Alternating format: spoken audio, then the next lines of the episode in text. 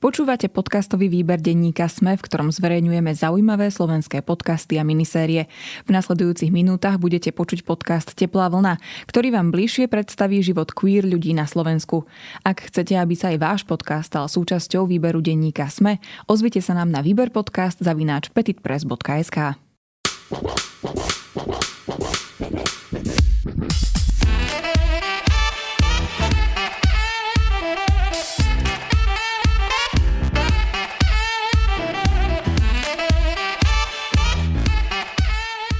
Ahojte milé priateľky a milí priatelia, vítajte eh, v podcaste Teplá vlna, v ktorom eh, sa rozprávame so zaujímavými osobnostiami slovenskej eh, queer komunity o zaujímavých a inšpiratívnych veciach, ktoré robia a možno aj odvahe, ktorá im pomohla prekonávať predsudky. Moje meno je Marek Hudec a budem vás prevádzať týmto dielom. Náš podcast môžete nájsť na všetkých audioplatformách podcastových a taktiež na YouTube kanáli No Mantinels. A teším sa, že dneska môžem privítať pre mňa veľmi zaujímavého človeka, Michala Beleja, ktorý má teda viacero, teda pohybuje sa vo viacerých umeleckých sférach, pohybuje sa aj v divadle, aj čiastočne v literatúre a teda dokázal toho veľa aj v reklame. A možno tak na úvod ma zaujíma, že študoval si síce manažment, ale že ako sa vlastne dostal k tej reklame.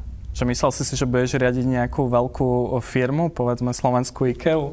Ja som... Uh ja som do, na tú školu ani nechcel ísť, totiž to mňa tam dotlačila mama a u nás z rodiny sa tak razil taký trend, že musíme zarábať peniaze. Jednoducho, že aby, aby o nás bolo postarané a ja som v podstate akože v detstve asi mal nejaké, nejaké umelecké ambície na písanie a podobne, ale moja mama úplne bola, že v žiadnom prípade, že ono, že umelci zomierajú chudobní, takže toto, ono, toto, toto bolo dosť také, že čo mi one, čo, čo sa u nás tlačilo, že tlačila sa u nás heterosexualita a proste komerčné, komerčné uvažovanie.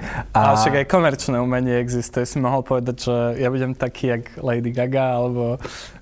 Čo, akože ja som, ono, ja som v podstate dospieval, akože takéto úplne, že rané detstvo, tak to mám ešte, to bol ešte komunizmus vlastne, to bolo ešte pred pádom železnej opony, tak možno, ja neviem, akože kto tam, ono, kto tam reálne bol, Karel Gott, alebo takto, takže to, to, uh, Takže a ono to podstupne došlo ako také uvedomovanie si, že ono, že niekam nepasujem a tak, že ono, že ja som o, skončil ten management, potom som sa zamestnal v poisťovni, potom som bol v banke, potom ma vyhodili, potom som bol rok nezamestnaný a som rozmýšľal, že čo so životom. A nakoniec o, som sa nejako dostal do tej, do tej reklamky, že som si povedal, že skúsim toto, lebo akože ja som, ono, ja som mal iba vyslovene takto klapky na očiach a ja som nevedel, že ono, že existuje nejaký iný svet okrem korporácií. Takže... To môže byť dosť také ťažké, že si sa nechával akože tak nie s tým prúdom, že si tak ako keby dôveroval o, tomu prúdu, že ťa vlastne dostane na to správne miesto? Asi hej, ale podľa mňa to je akože, čo si človek povie, že ono, že aj veľa tam zahrala, zohrala úlohu to, tá škola.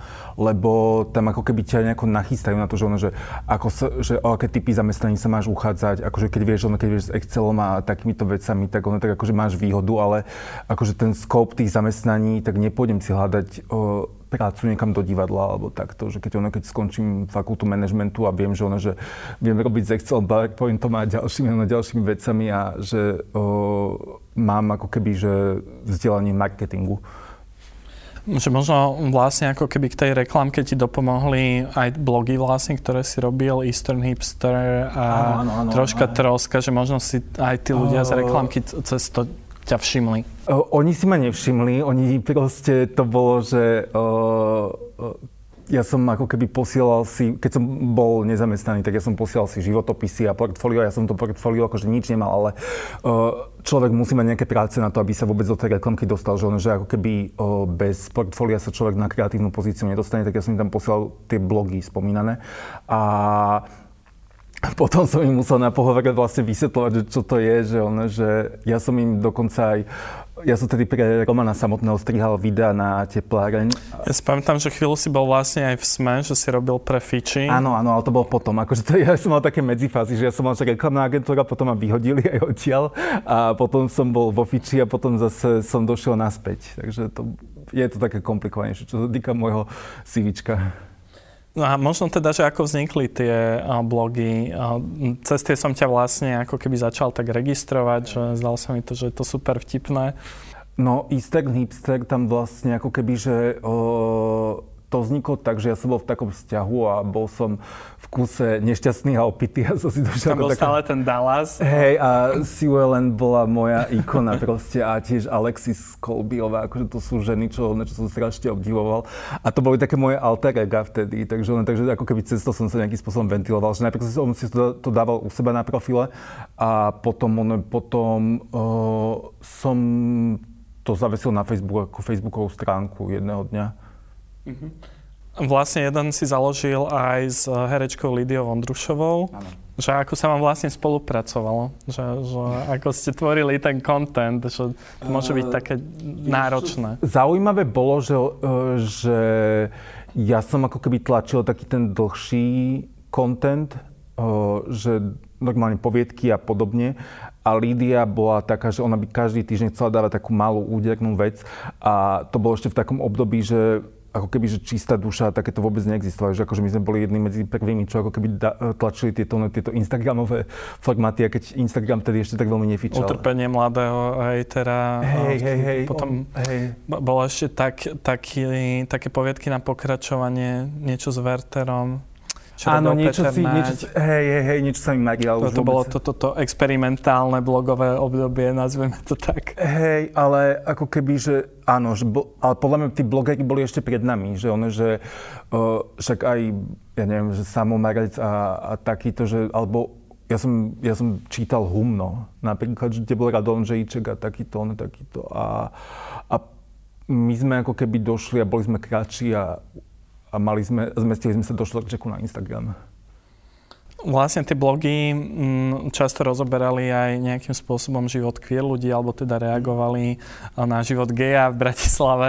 Uh, m, mm, bolo ťažké možno výjsť z tej anonymity, že ja si vlastne nepamätám, že kedy uh, som sa dozvedel, že vlastne za týmito projektami je Michal Belej. Uh, tá anonimita to bolo také fakt, že uh, hej, že to, to bolo akože na jednu stranu nám to umožňovalo uh, písať o takýchto témach, písať ako, o, aj o osobných témach, že ono, že z okolia partnerské vzťahy, to není iba o tom, že ono, že č, život queer človeka, ale že píšem ako keby o svojom intimnom vzťahu s daným človekom, ktorý tedy žijem a nemusí to byť každému príjemné, takže tá anonimita niečomu pomáhala. A potom došlo také obdobie, že ono, my sme sa snažili byť anonimní, ale veľmi nám to nešlo, lebo uh, aj sme niekde vystupovali, my sme sa snažili vymyslieť nejaké masky alebo tak, že čo by nás zamaskovali, ale nezamaskovali nás teda vôbec, takže... A aké masky ste skúšali? My sme... to bola taká nejaká sieťovina, čo sme došli s tým, mali sme to omotané okolo hlav a potom to bolo na odozdávanie nejakých cien a my sme si hovorili, že OK, ale my tam budeme musieť ísť osobne tak sme sa nejako radili s Borisom Hanečkom a on nám dal nejaký týl, čo sme si omotali okolo hlavy, ale akože fakt nás bolo v tom momente hneď vidieť, akože všetci videli. A potom bola takto dvojstránka, kde bulvári napísali, že sme, že sme šialení a problémoví a trvali sme na, na svojej anonimite, aj keď nám to moc nevyšlo. A toto, toto tam ešte vtedy napísali a ja sa že wow, tak uh, asi vtedy som si nejako hovoril, že ono to nemá nejako veľmi zmysel sa už ďalej schovávať, keď sme spravili takéto antre a nevyšlo to úplne. A obával si sa ako keby, že vy z tej anonymity? Nie, ja som strašne ako keby, že taká attention whore, takže, ale, takže mne to vôbec nejako nevadilo.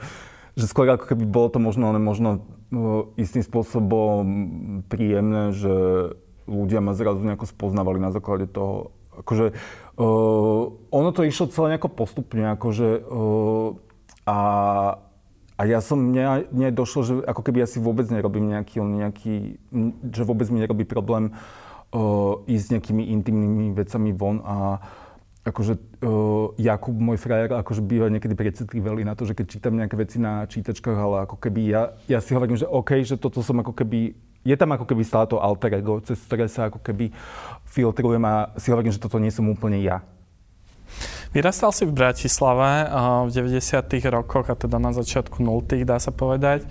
Aké to bolo v tom čase objavovať svoju inakosť alebo teda odlišnú sexuálnu orientáciu? Ty si to vlastne aj tematizoval na jednej čítačke nedávno, že to zároveň bolo ako keby ovplyvnené aj nábo- náboženským presvedčením v rodine. No ja som vyrastal medzi katolíkmi, takže, takže tam tá inakosť o, v, v niečom tiež bola potlačená. Akože jak, hej, že potlačali sa umelecké ambície a inakosť u nás v rodine. A, a čo som tým chcel povedať. Možno, že... A, čo, akože, hej, akože, a napríklad, že jak, jak si uh, hovorí, že 90. roky a 2000 roky, tak ja tie 90. roky vôbec ako keby nevnímam, že by som hľadal ne, uh, nejakú svoju identitu alebo inakosť, lebo mne to vtedy ani nenapadlo. Akože ja si, ja poznám viacero ľudí, čo ako keby vyrastali v uh, kresťanskom prostredí a oni hovoria, že, on, že u nich to bolo tak, ako keby tá identita natoľko potlačená, že ono to došlo až oveľa neskôr proste. Skúšal že... si aj ty radiť s dievčatami? Mne mama sa snažila dohadzovať nejaké dievčatá, bolo to strašne trapné. A to boli také tie dievčatá, že čo mali taký drevený kríž tuto a také dlhé hnedé sukne a ja, že Kriste na nebi, že to ja nedávam. A ona ešte nás brávala, že na muzikály, na, na novú scénu, čo je úplne že absurdné. Akože, že moji uh, moja mama je fakt, že strašne taký schizofrenický človek, lebo keď sme sa o tom bavili, že ako sme mali výchovu s bratom, brat je tiež gay, tak, tak, tak on spomínal, že Ťažká situácia možno pre Hej, že tak on, my sme spomínali akože na naše detstvo, že, že napríklad mama nás obliekala do dievčenských šiat, že my sme to mali ako keby, že normálne ako keby... Ale v akých situáciách? Uh, ja neviem, ona nás tak aj fotila proste, akože ja som reálne bol asi že 6-ročná drag queen na podnet mojej mamy, ale uh, ale vôbec neviem, jak je to Ale to napadlo. boli nejaké maškarné bály, alebo že... Nie, normálne doma. Akože sme mali takú session, že ona nás obliekla akože, zbierat, mm-hmm. zbierat to do devčenských šiat, asi nás tak nafotila, lebo je to došlo rozkošné. Ja neviem, že na základe čo k tomu došlo. Možno čajový dýchanek, vieš, že ste sa hey, hrali. Akože, tak to nejako, tak to nejako vyzeralo. A, a brat tiež spomínal, že, ono, že že my s bratom sme sa normálne hrali s bábikami a nikto nám na to nič nepovedal. Takže ako keby, že nejaké také, že uh, binárne videnie, striktné sveta u nás doma nebolo. Že, ono, že niečo sme boli ako keby, že liberálni, že nikto nám nehovoril, že takto sa má chovať chalan. Akože mama ma tlačila do toho, že aby som išiel hrať futbal s chalanmi, ale ja som... Od... Na jednej strane ťa obliekala do ženských šiat a potom ťa poslala hrať futbal? Hej, akože, po, ale moja mama tí, čo ju poznajú, tak oni vedia, že ona, že ona je taká strašne, že nevie udržať jednu myšlienku, ona má všelijaké šialené nápady. Akože moja mama je strašne ako keby taký kontrastný, kontroverzný človek. A potom ju to ako keby že prekvapilo, že keď si jej povedal, že, že si gay? Uh, to je zase ďalšia, ďalšia historka, že my sme spolu pozerali Project Runway, čo, je, čo má Heidi Klum a tam sú proste všetci tí fashion designéri a takto. A my sme to pozerávali spolu. A moja mama iba tak, ona tak na to pozerá, kúkne na mňa, že ale nie si teplý však, a ja, že nie. A ona, že dobre, tak pozerali sme ďalej Project Runway. Takže, a potom, keď som jej povedal, že, že hej, tak z toho bola ako keby dosť, uh, dosť zrútená. Ale ale neviem, podľa mňa ona to ako keby vždycky vedela, len, len o, to nevedela úplne v hlave spracovať. Mm-hmm. Uh, Bulvár uh, vlastne o tebe napísal aj ako o staršom partnerovi uh, speváka Jakuba Pružinského, že uh, bolo niečom ťažké pre teba byť že aj akože verejne známym gejom? Uh, Vieš čo, ani nejako nie, lebo mi je to jedno. Akože hen ten článok, to bolo fakt, že to bola jedna urážka za druhú, lebo to nebolo iba, že starší muž, ono to začalo, že Jakub Pružinský, ktorý viacej uh, upútal imidžom ako zlatom hrdle, tak začal ten článok, že proste oni začali urážať jeho, potom mňa, že som starší muž, potom uh, neviem, celé to bolo také fakt, že bizarné a ten človek sa potom ani nepodpísal, takže ja neviem, že proste, že kto publikuje takéto články ale o, ja si skôr uvedomujem, že ako keby takých tých ľudí je strašne málo. Ja iba poviem, akože, čo mám skúsenosti s reklamy, že keď sa hľadá, ako keby, že teraz sa veľa hovorí o influencer marketingu a, a podobne, ale že keď sa hľadá nejaký gay, tak je to akože tak ľudia iba povedia, že feral joke a to je v princípe asi tak všetko a potom je Slatina, ktorá je pre ako keby firmy strašne kontroverzná a to je asi tak všetko, čo sa ako keby bavíme o nejakých o, verejne známych osobnostiach v rámci tých sociálnych sietí, hej, že potom sú nejaké ďalšie, že, on, že Peter Bebiak alebo Richard Stanke a takto, ale tam to nejako ako keby, že končí, že tých osobností nie je nejako veľa. A ja sa ako keby do tejto, do tejto kategórie neradím, ale ja skôr ako keby z, ako keby zastávam tú cestu, že treba ľudí konfrontovať s týmito vecami a to, že ono, že ako keby aj, jak som v minulosti písal, tak mne to nedojde ako keby niečo, že čo by tam bolo, že za čo sa ja mám hambiť. Um, Mňa toto strašne zaujíma v zmysle napríklad toho Instagramu, že tam tá inakosť akože často je už aj že, že zaujímavá, hej, mm. že, že vystupujú tam vlastne drag queens, že ako keby cez ten Instagram sa ľudia vedia možno nejak tak lepšie prezentovať, alebo teda aj v zmysle nejakej ako keby inakosti. A že či to teda začína byť napríklad v reklame zaujímavé, že či je to zaujímavé pre slovenské firmy, že ja vôbec neviem. Oni sú podľa mňa, akože aj kreatívci sú strašne ako keby obmedzení v tomto, že bola uh, kampaň na vodku, ktorá ako keby riešila LGBT tematiku a potom som počul také názory, že keď niekto ako keby uh, navrhoval nejaké, one nejaké takéto kampane, tak povedali, že však LGBT kampaň už to bola proste. A... No toto je taká tá otázka, že sa zvykne hovoriť o nejakom pingwashingu, keď sa teda využíva queer hey, komunita hey, na to... komerčný účel. Hey, to... A že nás, mne sa zdá, že na Slovensku je to stále ešte také, že keď um, veľká firma s niečím takýmto príde, tak zväčša musí riešiť veľa krízovej komunikácie, že ju dávajú ľudia dole, že nie je to ešte možno tak dobre pre nich, alebo tak výhodné aspoň mám ja taký Aj, akože ja, ne, ja by som to nenazval, že krízovou komunikáciou, ale to je skôr ako keby, že oni musia mať vyškolených nejakých social media manažerov, čo, čo vedia potom mm. ako keby regulovať tú diskusiu na tých sociálnych sieťach a samozrejme to tam vždycky, že, on, že už v živote si nekúpim váš produkt a takto. A zaujímavé ja neviem, ja si osobne myslím, že, on, že čo sa týka tohto, tak Slovensko je stále strašne konzervatívne, akože aj čo sa týka reklamy a ako keby tam chýba tá odvaha v úplne aj elementárnych veciach a byť kreatívny a ísť proti prúdu a takto, lebo to je akože, keď si pozrieš reklamný blok, tak to je kliše za kliše a akože mať ako keby LGBT ľudí alebo takto v rámci toho, tak to už podľa mňa úplne mimo ich chápania tých marketérov. Vo svojich blogoch, alebo teda aj v statusoch často rozoberáš aj súčasné ako keby randenie v queer komunite, že napríklad kritizuješ Grindr, čo je podľa mňa veľmi vhodný terč. A že čím to možno je to také iné, alebo tá skúsenosť, že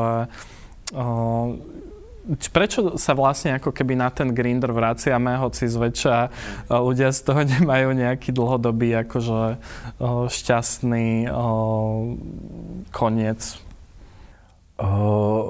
Ja neviem, možno je za tým nejaký... Akože ja by som prvom rade povedal to, že, on, že ja to...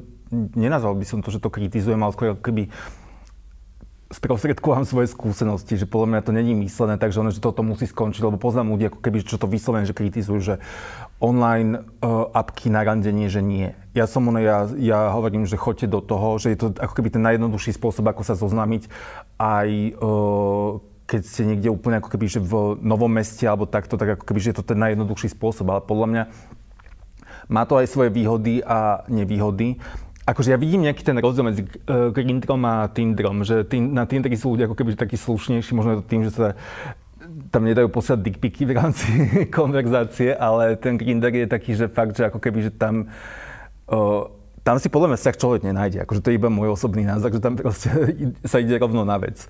A, ale o, otázka je tam taká potom, že, on, že či aj na takýchto miestach nevzniká ako keby taká nejaká toxická maskulinita, voči ktorej sa snažíme bojovať, že proste, že, že nie ženštilím, ja som ten pravý chlap, proste, že on, že iba, že tí, čo chodia do fitka, tak tí sa tak nejako kastujú s tými, čo tiež chodia do fitka a podobne, že ono, že o, hej, že je tam ako keby veľa príkladov takého nejakého vyslovene, že toxického správania na týchto, na týchto randiacich apkách a, a ľudia sa tam vždycky vracajú zo zvedavosti. Akože ja som reálne z Grindra bol na dvoch rande a jedno skončil sexom, jedno nie. a, a, uh, ale ja som ako keby tak viacej nastavený, že ono, že ako keby na dlhodobejšie veci, to som ako keby našiel na Tinderi. Ja som zvykol tak rozmýšľať, že či nie je potom ťažšie vlastne ako keby hľadať niečo dlhodobé, keď človek má ako keby toľko veľa možností na tých apkách. Že vie, že keď stretne jedného človeka, proste niečo mu úplne nesedí, tak má stále ako keby tisíc ďalších uh, tvári, ktoré môže ako keby v tom momente preskrolovať a že niečo sa už nájde. Ale to je, akože hej, môže byť aj to, ale zároveň ako keby aj tie gay vzťahy, uh, že ja by som im vo všeobecnosti, akože keď som odporúčil, že predtým, než idú na aplikácie začnú si hľadať vzťah, tak nech idú najprv psychoterapeutovi, uvedomie si, že čo vlastne chcú a čo hľadajú. Akože ja tiež, akože mne to trvalo strašne dlhú dobu si uvedomiť, že čo vlastne ja chcem vo vzťahu, lebo ja som primárne hľadal ako keby, že zábavu, ale to není úplne, že všetko. Takže a, a podľa mňa ako keby, že my aj to, akože ja nechcem to nejako zovšeobecňovať, ale proste akože je to dané tým, že, my ako keby si musíme uvedomiť oveľa viacej veci, ako si uvedomí bežný heterosexuál a často za tým býva nejaká trauma, tak potom je ako keby, že aj náročnejšie sa otvoriť uh, nejakému inému človeku. Takže ne, že hej, že na jednu stranu, že veľký výber, ale na druhú stranu je tam podľa mňa, že často problém s intimitou, že kým si človek uvedomí, že čo je to intimita, čo to znamená otvoriť sa nejakému ďalšiemu človeku. A ja som napríklad takto mal, že ako keby tie prvé vzťahy, že fakt to bolo také, že dosť, dosť drsné, že s niekým som uh, prežil noc a som si hovoril, že wow, tak toto je byť gejom a on mi ráno povedal, vypadni odtiaľ to vie, a takéto, ne, takéto veci sa diali, že, on, že tiež ako keby som bol akože romanticky naivný, potom, one, potom som bol oplieskaný životom, potom mi nejakú dobu trvalo sa z tohto dostať, takže, one, takže hej, že som sa motal v krúhoch, čo sa týka. Možno čo bola taká najdôležitejšia vec, ktorú si si tak uvedomil, že čo bolo možno také, čo si nevidel, že v tom vzťahu by mohlo byť dôležité, alebo nejaká taká hodnota, ktorú si si uvedomil?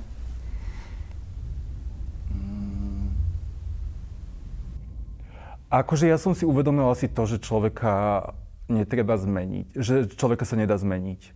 Že ja som vždy letel na takých zlých chlapcov a som si myslel, že ich nejako napravím a to sa ukázalo ako veľká chyba. A, a nie, stačí si nájsť milého chlapca čo, a potom to funguje. Takže toto je asi základ, čo som...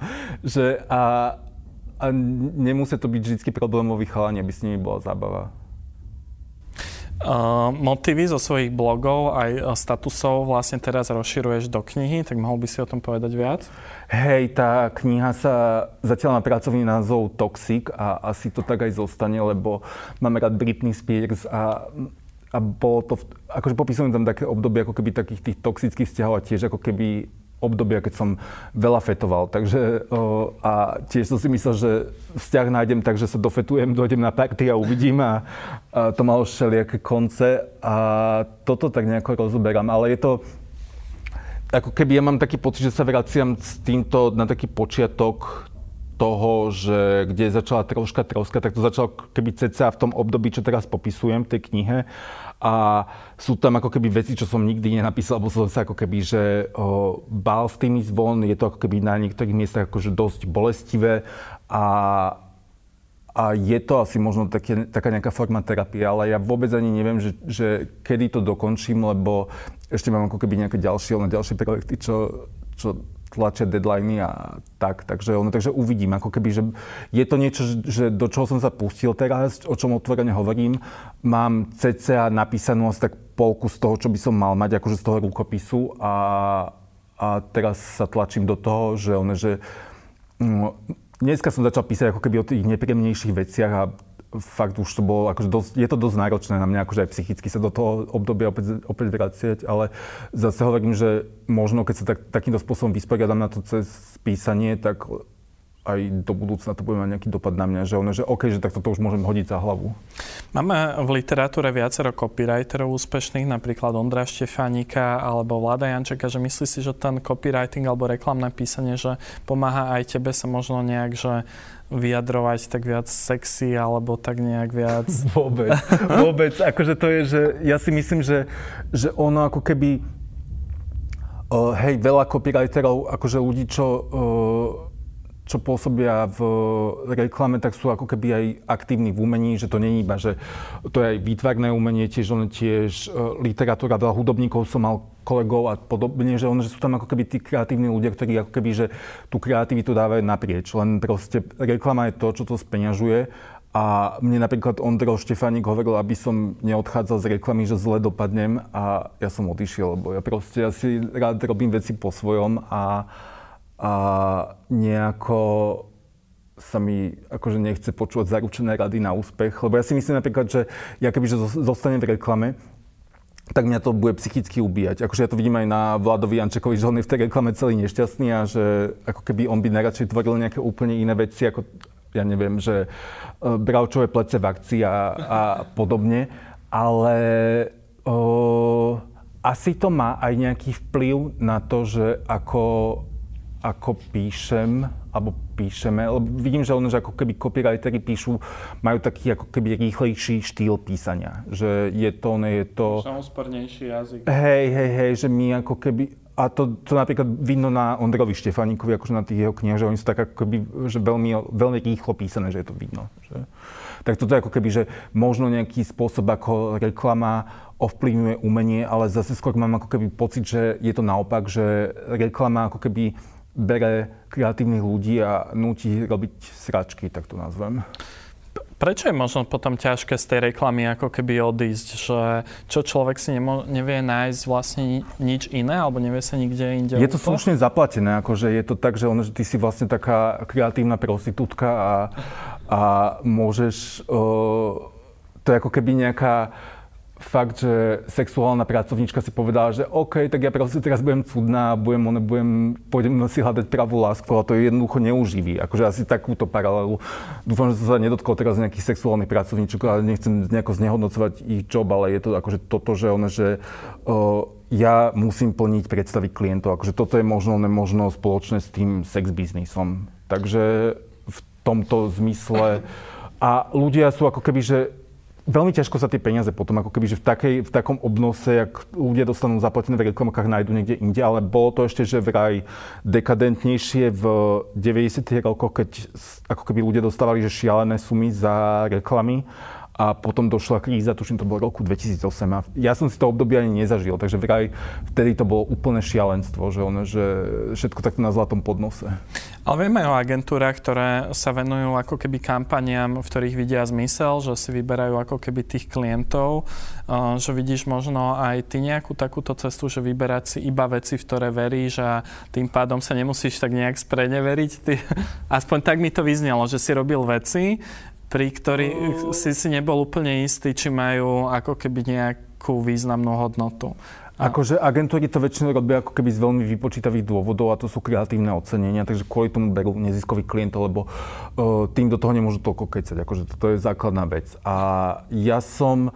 Ale zase akože ja som sa v tomto našiel, v tom, že ono, že povedať to, čo chcem a zároveň Hej, ako bolo zo pár a to nebolo iba, že neziskové, klient, neziskové klienti, ale napríklad, že pre Smečko, čo sa robil, že starý história nesmú zmiznúť, tak tam sa riešil ako keby extrémizmus a podobne. A to ako keby, že eh, hej, že nájdú sa niekedy klienti, ktorí ako keby vidia nejaký, že tá reklama nejaký väčší dosah môže mať. Skôr ma teda zaujíma, že či sa dá ísť aj touto cestou, že či možno sa človek vie aj takto uživiť, že si vyberá len veci, ktoré, ktorým verí, alebo...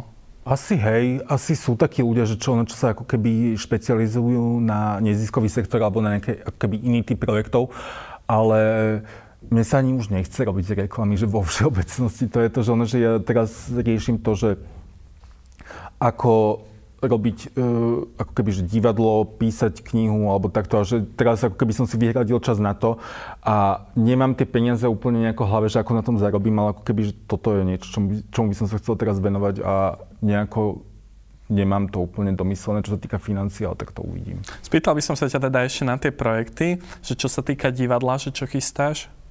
Uh, no, Momentálne najbližšie o, sa budem, akože som dostal štipendium na monodrámu a s pracovným názvom Emily a vychádzal som z takého podnetu, že o, sufražetka Emily Davisonová, čo sa hodila pod konia, aby proste poukázala na práva žien a podobne. Akože mi, toto mi dojde, akože mňa vždy fascinujú takéto nejaké extrémne veci, takže toto by som nejakým spôsobom chcel spracovať do monodramy, ale takým štýlom, že už ako keby... Ja som zvykol uh, tie diela písať tak, že som si robil veľký výskum k tomu a tuto by som chcel spraviť, že výskum, hodiť ho do koša a nejako to aplikovať ako keby na súčasnú dobu, že chcel by som, aby to bolo také nejaké trocha psychedelické šialenstvo. A, a potom akože to sú zatiaľ ako keby, že dv, dva projekty, čo mám takto v hlave a potom sa nejako uvidí. Akože tiež ja tieto veci ani nejako veľmi neplánujem, že o, za mnou došla Lídia Ondrušová, že či nechcem režirovať o, inscenáciu a ja, že hej, že nerobil som to, ale skúsim to. A zatiaľ akože vyšla recenzia, nezdrbali ma tam po čiernu zem, takže som spokojný. Takže keď som sa na to kúkal, tak, tak ja, že hej, že je to pekné, je to také, že popové, je to také iné aj čo sa týka toho svietenia, že nevyzerá to tak veľmi divadelne a ja som si povedal, že ja som spoko, no. A ešte sa ťa spýtam na kabaret Srdcové záležitosti, mm. že teraz bolo tretie vydanie, mm. že ako to vlastne vzniklo a že kam sa to možno ešte dá posunúť alebo ako nad tým rozmýšľaš? Uh, ja som chodil ako keby po rôznych autorských čítaniach a ja tam, akože, hej, že sú tam autory, ktorých mám rád, ale sú tam ako keby také momenty, že sa nudím a to je tiež niekedy ako keby, že ja ako keby vychádzam z tej Instagramovej alebo internetovej literatúry a tiež tie moje diela, čo som tam čítal, tak tiež boli v tomto duchu, ale ja som tam tak nejako pochopil, že na Instagrame to môže mať milión lajkov, ale keď to človek o, číta nahlas, tak ono to znie niekedy ako totálna debilina. Akože keď to človek prečíta nahlas a ja, že neviem, že čo, čo chodím s Instagramovými autormi, tak ja som tam mal moment, že ja som sa tam niekedy nudil a som si hovoril, že toto nie je dobré a ja som proste chcel mať taký, že vyrovnaný večer, kde sa ľudia budú baviť a kde zároveň bude mať konkurenciu, tak ja som tam zavolal Ivanu Gíbovú, lebo ja ju strašne zbožňujem a akože my, sme, my máme taký, že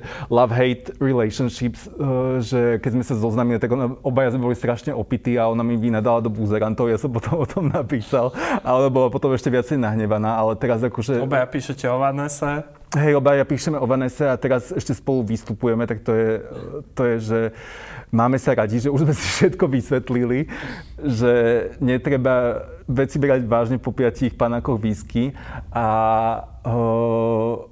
a ja som vlastne chcel, že spojiť ako keby takých ľudí, že čo sú istým spôsobom divní alebo takí vyvrhelovia a sú vtipní a berú sa s nadhľadom. Takže toto je ako keby takéto pojitko toho všetkého, že ako som to skladal. Teraz sme mali ako keby, že ten posledný diel bol trochu špecifický v tom, že polka stáleho týmu vypadla, takže som tam musel volať iných ľudí, ale ako keby Hej, že ja mám v hlave také niečo, že kde by som, ja, ja by som chcel spraviť event, kam by som išiel ja, ja by som sa tam bavil, takže toto bolo v hlave niečo také, čo som mal.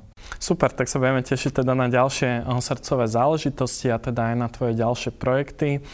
A som veľmi rád teda, že si eh, prijal pozvanie. Ďakujem aj ja. A ďakujem veľmi pekne aj našim divákom a diváčkam, poslucháčom a poslucháčkam, že nás sledovali a počúvali a vidíme sa a počujeme pri ďalšom dieli Teplej vlny. Čaute.